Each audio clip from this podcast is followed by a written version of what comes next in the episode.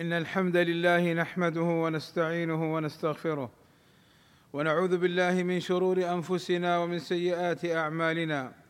من يهده الله فلا مضل له ومن يضلل فلا هادي له.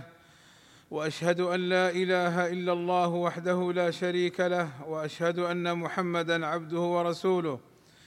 إن أصدق الكلام كلام الله وخير الهدي هدي محمد صلى الله عليه وسلم.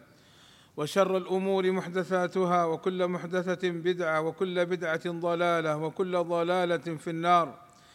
أما بعد فأوصيكم ونفسي بتقوى الله فإن الدنيا دار بلاء وهي فانية وإن الآخرة دار البقاء.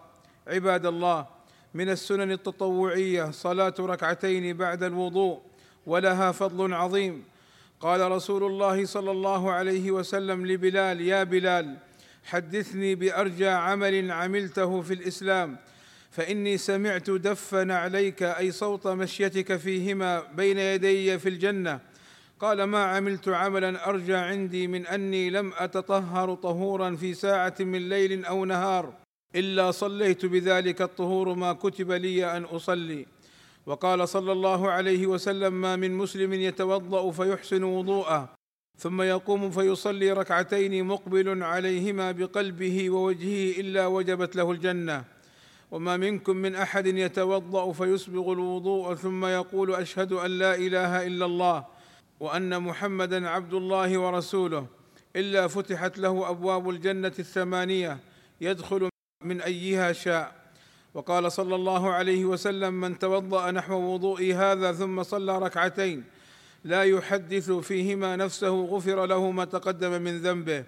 فدلت الأحاديث على استحباب ركعتين بعد الوضوء مع ملاحظة أن الفضل المذكور مقيد بقوله صلى الله عليه وسلم يقبل عليهما بقلبه ووجهه وبقوله صلى الله عليه وسلم لا يحدث فيهما نفسه.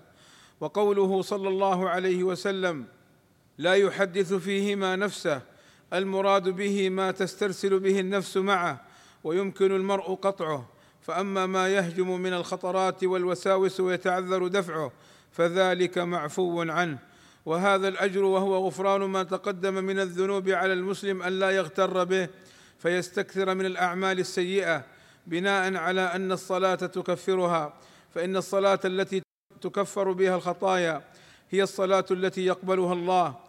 وأنى للعبد بالاطلاع على ذلك والذنوب التي هي من باب الصغائر لا الكبائر ومن الصلوات التطوعية الصلاة بين الأذان والإقامة فيستحب للمسلم أن يصلي بين الأذان والإقامة ركعتين.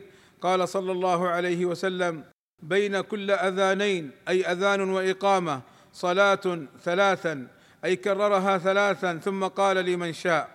ومن الصلوات التطوعية صلاة ركعتين عند دخول المنزل والخروج منه. فهاتان تمنعان مدخل السوء ومخرج السوء. قال صلى الله عليه وسلم إذا دخلت منزلك فصل ركعتين تمنعانك مدخل السوء. فإذا خرجت من منزلك فصل ركعتين تمنعانك مخرج السوء.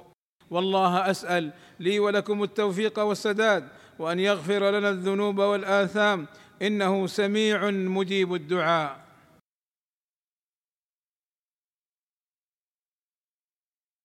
الحمد لله رب العالمين والصلاة والسلام على المبعوث رحمة للعالمين وعلى آله وصحبه أجمعين عباد الله.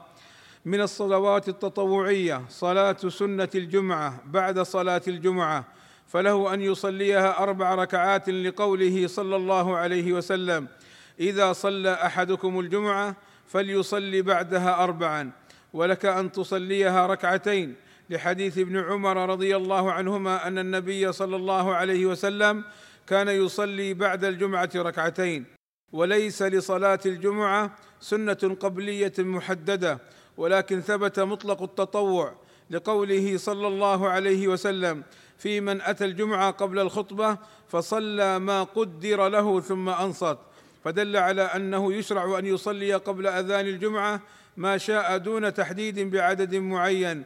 ولا بد من التنبيه أنه لا يشرع بعد أذان المؤذن أن يقوم من في المسجد فيصلي ركعتين إلا لمن دخل المسجد فيصلي ركعتين تحية للمسجد يخففهما. أما أن يقوم المصلي من مكانه ويصلي ركعتين بعد أذان المؤذن فهذا لا يشرع وهو خلاف السنة. فاحرص يا عبد الله على متابعة السنة والزيادة من العمل الصالح. واحذر يا عبد الله من البدعة ومخالفة السنة فكل خير في الاتباع وكل شر في الابتداع. عباد الله إن الله وملائكته يصلون على النبي. يا أيها الذين آمنوا صلوا عليه وسلموا تسليما. فاللهم صل على محمد وأزواجه وذريته كما صليت على آل إبراهيم. وبارك على محمد وأزواجه وذريته كما باركت على آل إبراهيم إنك حميد مجيد. وارض اللهم عن الخلفاء الراشدين أبي بكر وعمر وعثمان وعلي وعن جميع أصحاب النبي صلى الله عليه وسلم والتابعين لهم بإحسان وعنا معهم بمنك وكرمك. اللهم آتنا في الدنيا حسنة وفي الآخرة حسنة وقنا عذاب النار. اللهم فرج همومنا واكشف كروبنا ويسر أمورنا. اللهم اغفر للمسلمين والمسلمات والمؤمنين والمؤمنات. الأحياء منهم والأموات. اللهم وفق ولي أمرنا الملك سلمان بن عبد العزيز وولي عهده الأمير محمد بن سلمان لما تحبه وترضاه وأصلح بهما البلاد والعباد واحفظهما من كل سوء. اللهم أيدهما بتأييدك ووفقهما بتوفيقك وأعز بهما الإسلام والمسلمين. والصلاة والسلام على المبعوث رحمة للعالمين. والحمد لله رب العالمين.